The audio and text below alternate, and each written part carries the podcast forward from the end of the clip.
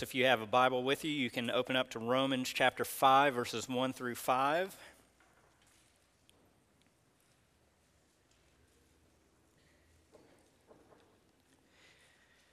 Hopefully, you got sermon notes.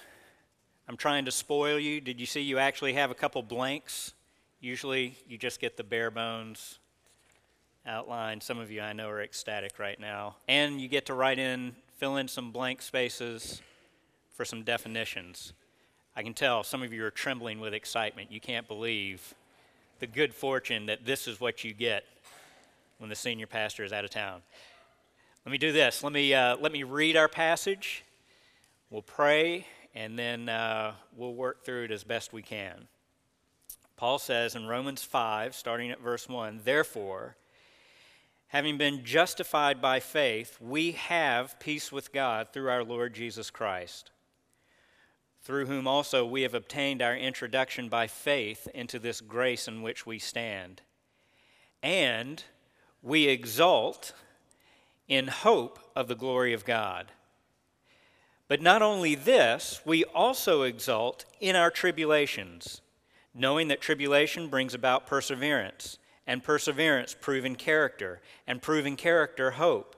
And hope does not disappoint because the love of God has been poured out within our hearts through the Holy Spirit who is given to us.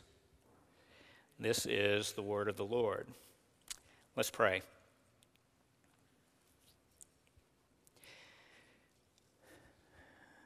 Father, may the words of my mouth and the meditation of our hearts be pleasing and acceptable in your sight. I pray that by the power of your Spirit and according um, to all the promises that we have uh, secured for us in the work of Christ, that you would now take your word, that you would cause it to be uh, pressed down deep into our hearts and into our minds. Father, that you would quicken dead hearts, that you would rouse slumbering spirits, that you would comfort those who are wounded, that you would humble those who are proud Father, that in all things we would come to stand in wonder and amazement at the work that you have done for us through Christ and what it is that we still stand in store to receive. Father, do what only you can do right now, we ask in Jesus' name. Amen. Romans 5 marks a transition in Paul's letter to the Roman Christians. For the better part of three or four chapters or so, Paul has been laying out this universal problem that exists for all of humanity, for all of humankind. And it starts off in Romans 1:18 where Paul says, "The wrath of God is revealed from heaven." Paul says the plight for every single person who's ever been brought into this world is at the moment that they take their first breath, they are under God's wrath because humanity is a race that has rebelled against its creator and that refuses to worship the one who made them. And Paul says in the chapters that follow, in chapters 2 and 3, it really makes no difference whether you're religious or irreligious. You're equally damned because even if you're irreligious, and you claim you don't know that you should be worshiping your Creator, the fact of the matter is that every day that you step outside, you see evidence of the fact that there is someone bigger than you who made everything that you move around in. You can't escape it. And that in addition to that, instinctively, you know that there is some sort of moral code embedded in this creation something that gives you a sense of right and wrong. Your right and wrong may differ from the next person, but there still is a concept of right and wrong. And if that's the case, if there is a moral code, a moral law, there must be a lawgiver. But because of rebellion and pride, man says, I don't want to submit, I don't want to bend to the knee, therefore, I'm not going to order my life according to the lawgiver. I'm not going to worship the Creator.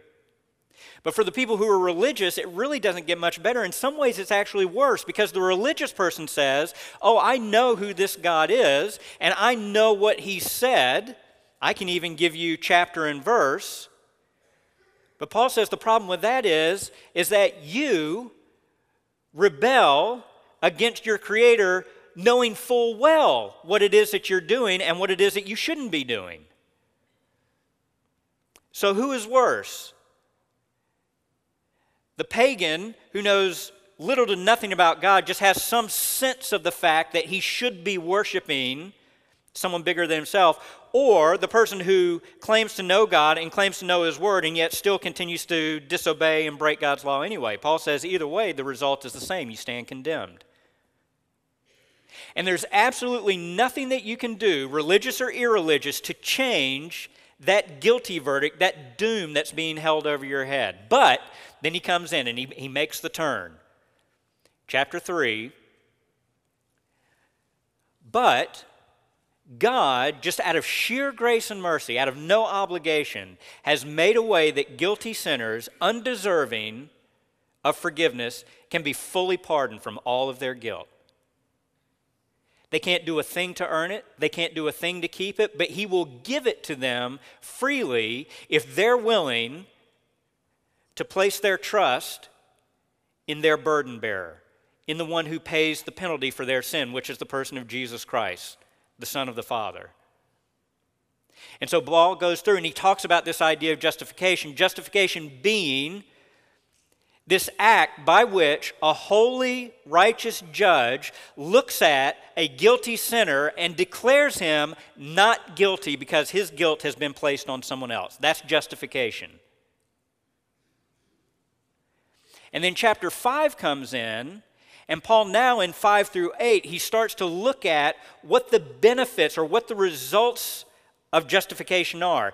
If you have come to know, have come to hear with the ears of faith, your not guilty verdict read over you by your Creator because He transferred your debt to His Son and He took His Son's righteousness and transferred it to you. And now He says, You stand in the rights with me now, Paul is going to say, now let's look at what that means going forward. And that's where we are in chapter 5. So, if you wanted to contextually talk about what 5, 1 through 5, or 5 and following is talking about, it's the blessings of justification. There are, well, two, kind of two and a fraction that Paul gives, and this is what you have in your outline. Number one, the first blessing of justification is peace with God. Number two, the second blessing is that because of justification, we now can boast on the hope of the glory of God. On. Critical that you write on, not in, on. And then, sort of playing off of that, Paul gives kind of two and a half blessings He's still on the idea of hope, but he says, and it's not just that we boast on the hope of the glory of God, we actually boast in, I in, our tribulation. That's, that's what we're talking about this morning. Because we have been declared not guilty by the work of Christ, what does that mean for us now? The main focus for Paul is on the hope aspect. That's where we're going to spend most of our time we do want to say something about the peace aspect, though, since Paul does list it, and that is a significant blessing. Before we start, though, because I know we're not going to have time to delve into it, if you're taking notes, jot down these references on the back side or on the top. If you want to see a lot, uh, see some good overlap with what we talk about here from Romans 5 and what Paul says in a couple other passages, jot down Romans 8, 16 and following. This idea of hope and glory comes up big time in Romans 8. Romans 8, 16 and following, and then another passage written by Paul, 2 Corinthians 4, 16 through 18. Those two passages flesh out well some of the things that Paul just lays the groundwork for in this passage. And I know we're not really going to be able to touch on it in the way that we would like, so please do read on your own. Let's start with the first blessing. Because, therefore, because we have been justified by faith, we have peace with God. It's important to think about the significance that this statement bears for Paul and for the people that he's writing to. And truth be told, it really is significant for us because things have not changed that much. Paul comes on the scene at a time when there were numerous religions out there. The problem was is that no religion could guarantee you that you are in good standing with your God. In order to find out whether you were on the plus side or the negative side, you basically had to live your life as best you could, pass from this life to the next, stand before your God, and wait to hear what your God now is going to do with you. If He's pleased with you, maybe He rewards you, maybe He blesses you, maybe He gives you joy and paradise and all that. But it may very well be that at the time that you pass from this life to the next, you stand before your God, whichever God you worship and your God turns out to be unhappy with you. And as a result, you lose out on reward, or you get punished, or you get judged. And that's assuming that you even have the right God, right? Which is one of the reasons why people amass all these different gods because they want to cover all their bases. Then someone like Paul and these other apostles come on the scene and they say, they say, no, no, no, no, no. Even the Jewish people who think that they have to wait for the end of the age for God to read his judgment, his verdict over the righteous and the unrighteous. Paul comes along and says, I can tell you how you can know for sure your verdict right now. You can get it now, and not only can you get it now, you can get it now and it will never change. I can tell you how to get a not guilty verdict that will never be overturned. You can go through the rest of your life never having to worry about whether or not God is for you or against you.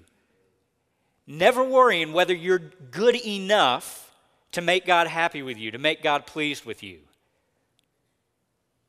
Peace. That, that burden, that sense of doom, that, that uncertainty that in the quiet moments of your life, you, you wonder, is all this real? What happens on the. Paul says, all of that can be settled right now.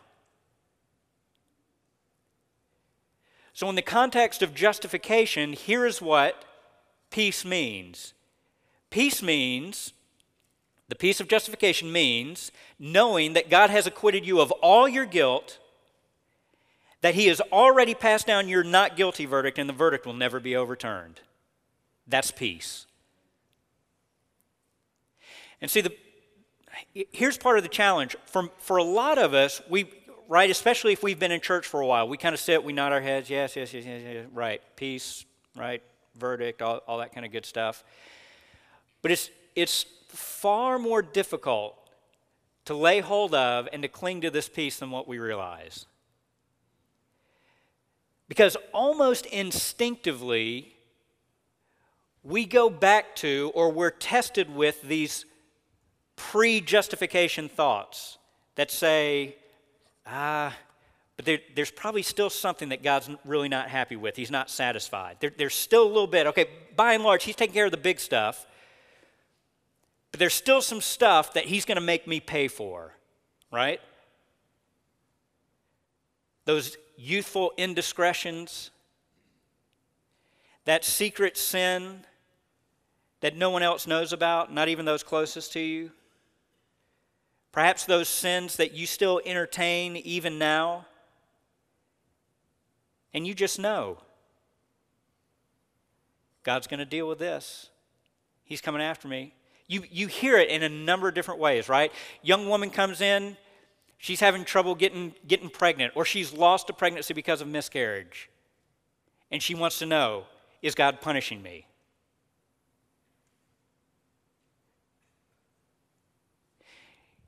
Young person, lonely, single, can't seem to find Mr. Right or Miss Right. Is God holding out on me because fill in the blank?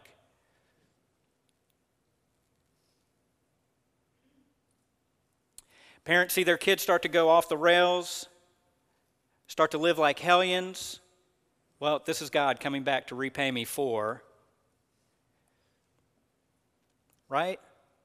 You've thought it, haven't you? Paul says, if you have been justified by faith in Christ, you no longer, no longer have to entertain those thoughts. You can be at perfect peace.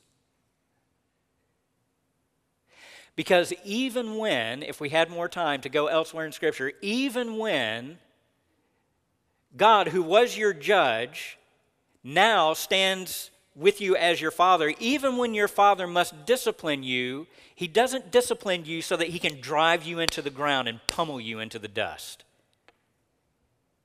He disciplines you so that you can share in his holiness. And he disciplines you, as it says in Proverbs and in Hebrews 12, because he delights in you. Ah.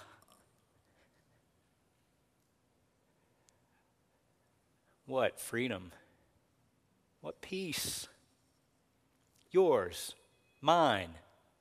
Not because we earned it, but simply because we have been declared righteous by Christ. All this means then that no matter how difficult life gets, and Paul's going to get to that in a minute, right? The difficulties of life. Because just because we've been justified, just because God has declared us right with Him, and just because His pleasure now rests on us, that doesn't mean that life is easy, right? Yes? Okay. That being said, though, the peace that comes with justification means that God can no more be against me than he can be against his own son. Because we have been united with Christ in his death, in his burial, in his resurrection, because we now have been tied to Christ permanently, there will never, ever be a point in time that God will ever stand against me in wrath.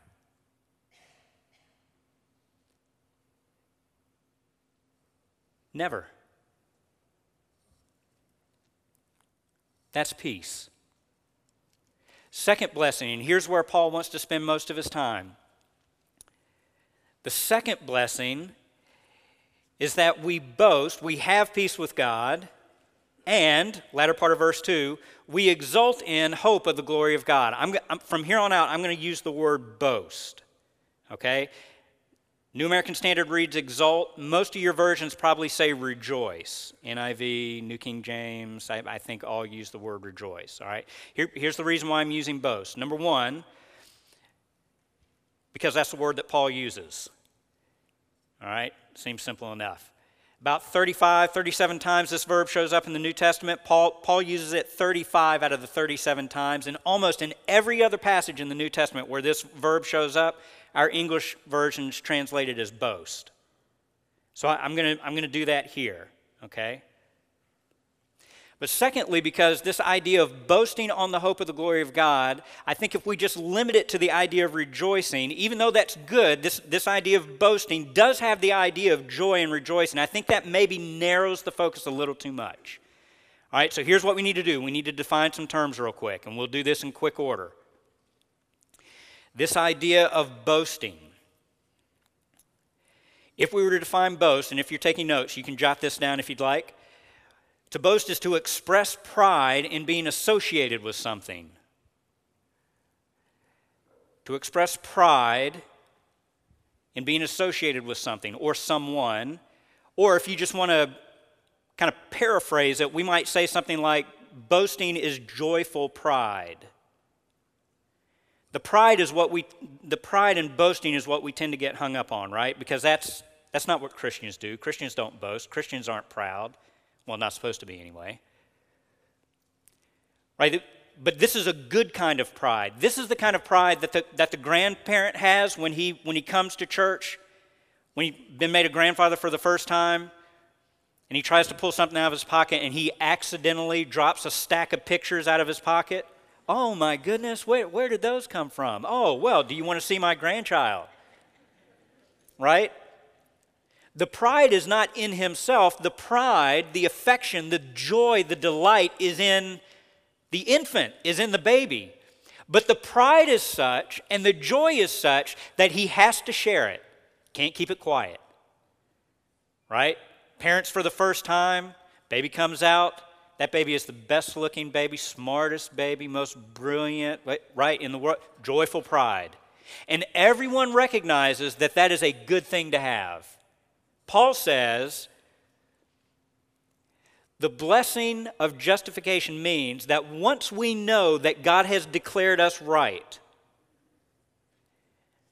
that not only do we have peace now, but now looking forward, we take a joyful pride in the hope of the glory of God. Here's hope now. So, this boasting is a joyful pride. It's something that stirs you up and something that leads to some sort of expression in song, in word, in whatever. Here's, here's what the hope is hope is confident expectation. Short and simple. Hear me on this, this is very important. Biblical hope is not sentimental. Right? I'm not saying it's not emotional. I'm saying it's not sentimental. When we talk about hope, it's usually something like, oh, I hope he calls me. I hope she'll go out with me. I hope I get the job. I hope I make the team, right? That kind of hope, the hope that we usually talk about or refer to, is a hope that's not really attached to anything. It's just a potential that we wish would come true, that we wish would show up in reality. Scripture never ever talks about hope as a potential, it always talks about it as a certainty, as a reality. The only difference, the only difference with hope is that you just haven't gotten the reality yet. So later on in Romans 8, when you're reading after the service, you'll see where Paul talks about, in hope we wait. Which means that we're waiting for something we don't see, because if we saw it, we wouldn't hope for it. That's what Paul means. It's not that we hope that something is real. We know it's real. We're just hoping, confidently expecting that one day we're going to see what we know is out there. We're going to get what's promised to us. So, joyful pride, boasting on this hope, this confident expectation. What's the confident expectation? It comes in the next phrase the glory of God. Two passages in Romans clue us in on what this glory of God is. One is Romans 3:23, the other is in Romans 8. We'll put it up here on the screen for you real quick. Romans 3:23 Paul says earlier, for all have sinned and fall short of the glory of God. So, this glory of God is something that we can miss, it's something that we can fall short of. And then another helpful passage comes after our passage here in chapter 8, where Paul says, The creation itself also will be set free from its slavery to corruption into the freedom of the glory of the children of God. So, chapter 3, chapter 8, talking about the glory of God, bookends that frame what Paul is saying right now about this joyful pride in our confident expectation of the glory of God. We're, we're going to see it. What, what is this glory? And for Paul, this glory that we're to confidently expect that stirs us up is something that we lost, but that is going to be given back to us. It's the glory of it's the glory that comes with being an image bearer. With being made in the image and likeness of God, it's Genesis 1 and 2. It's that glory. Paul says it's not just simply that we have peace now because God has declared us right, but because God has declared us right, we also now confidently look forward to the time and place in which everything that's wrong with us is going to be made right everything.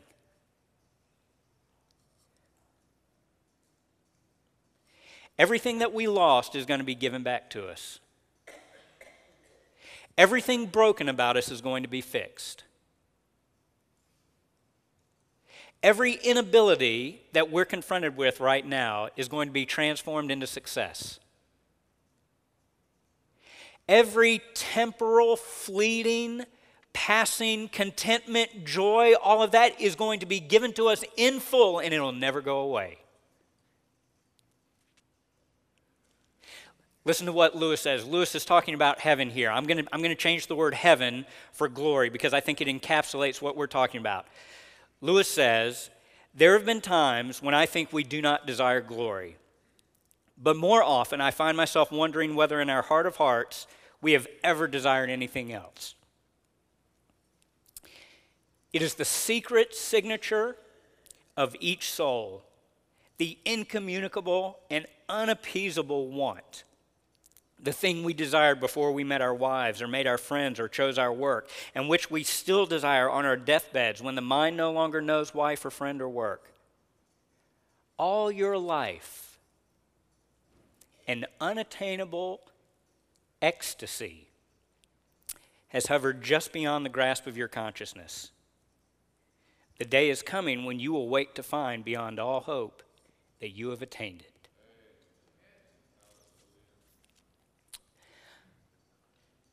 God's word says, for all those who have been united to Christ, for all those who hear with the ears of faith, who see with the eyes of faith, who trust that their verdict was given to Christ, and now their not guilty verdict has been pronounced.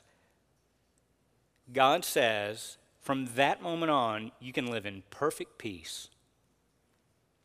All your debts are settled. You don't owe anything. I will never stand against you in wrath or anger again. And from that point forward, now you look forward to unimaginable glory. This is not something that we hope is true. This is something that is real. You can bank on it, Christian. It's coming to you. You're going to get it. When you think about that, does it stir you up?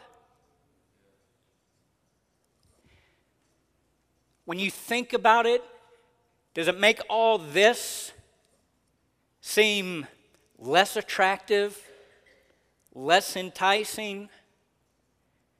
That's how joyful pride works. That's what happens with confident expectation. And some of you are sitting here right now and you find it, just because of, of whatever's going on in your life right now, you find it particularly easy to express that, that joyful pride. You are rock solid confident that this is coming to you, that you're going to get it. Others of you are sitting in here right now, you find it a little bit more hard to sing excitedly. You find it a little bit more difficult to be confident because your life has been one smack upside the head, one bruise, one blow, one after the other, and you wonder, is it even possible that God really is for me? If He is, why is my life so miserable? And Paul has a word for you.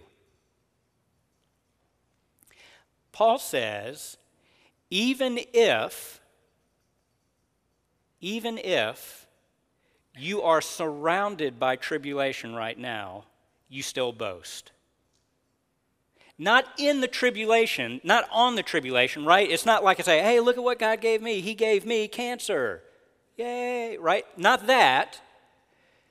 We're still boasting on the hope of glory, that we're going to be done with all of this. But Paul says that boast, that confidence is so rock solid that even when you're standing on that assurance and trial after trial, tribulation, suffering comes around you, you can still stand on that promise and you can still boast.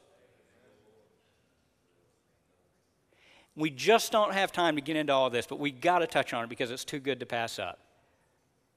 Here's why Paul says even when life is hard, you're still standing on a rock solid guarantee of glory that you can boast about. He says in verse 3 not only this, not only do we boast on a certain expectation of glory, not only this, we also boast in our tribulations, knowing that tribulation brings about perseverance, and perseverance, proving character, and proving character, hope. And hope does not disappoint because the love of God has been poured out within our hearts through the Holy Spirit who is given to us. Listen, people, this, this is what Paul is saying. The reason that even in your tribulation, you do not have to be shaken from your certain expectation, your confidence that the glory of God is going to be given to you, is because even when tribulation comes, God is still working for you. Right? Did, did you notice what happened here? Paul gives this little chain of events. He says, Tribulation works, that's, that's the word that he uses, works, it's producing, that's the Second Corinthians 4, it's working out endurance. Yay, I get the ability to hang tough and suffer this longer. No, no, no, no. Because as you endure and as that endurance muscle is strengthened, that tribulation, that suffering is developing a proven character in you. It's the character of Christ. And as that proven character is developed, you know what it brings you back to? It brings you back to hope. Why? Because even in tribulation, as you see yourself getting more and more like Christ, you're reminded again this is what I'm moving toward. This is the hope. This is the glory. And if even in tribulation and suffering, all of this ultimately is working towards my glorification, how can it be that God is not going to give me this in the end?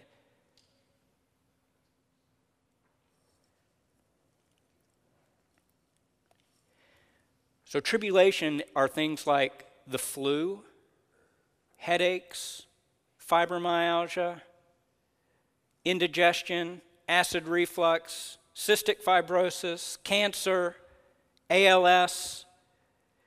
It's loneliness, it's infidelity, it's wayward children, it's doubt, it's depression, it's anxiety. It's anything that reminds you that you have not yet stepped into the glory that one day will be yours. That's tribulation. And when those reminders come, Scripture says you can take it to the bank. That even in those reminders, what God is doing for you is that He is stirring up a love for Him that surpasses all of the, the light, cheap, fluffy stuff of this world and gives you a hunger for something far, far better. That every time you get the reminder from your tribulation of your brokenness, of your dysfunction, of how much you lack, it's a reminder of the fact that God is already, already working to resolve that. He is already making you like Christ. You are closer to glory today than you were yesterday. Peace, confident expectation that sometimes, some ways, God's going to give us all of the glory, all of the reward, all of the blessing that we lost and that we so crave instinctively, sometimes when we don't even realize it. And Paul says, it's a done deal. Not because you did anything to earn it, not because you're going to do anything to keep it, but simply because God has already said it's fixed.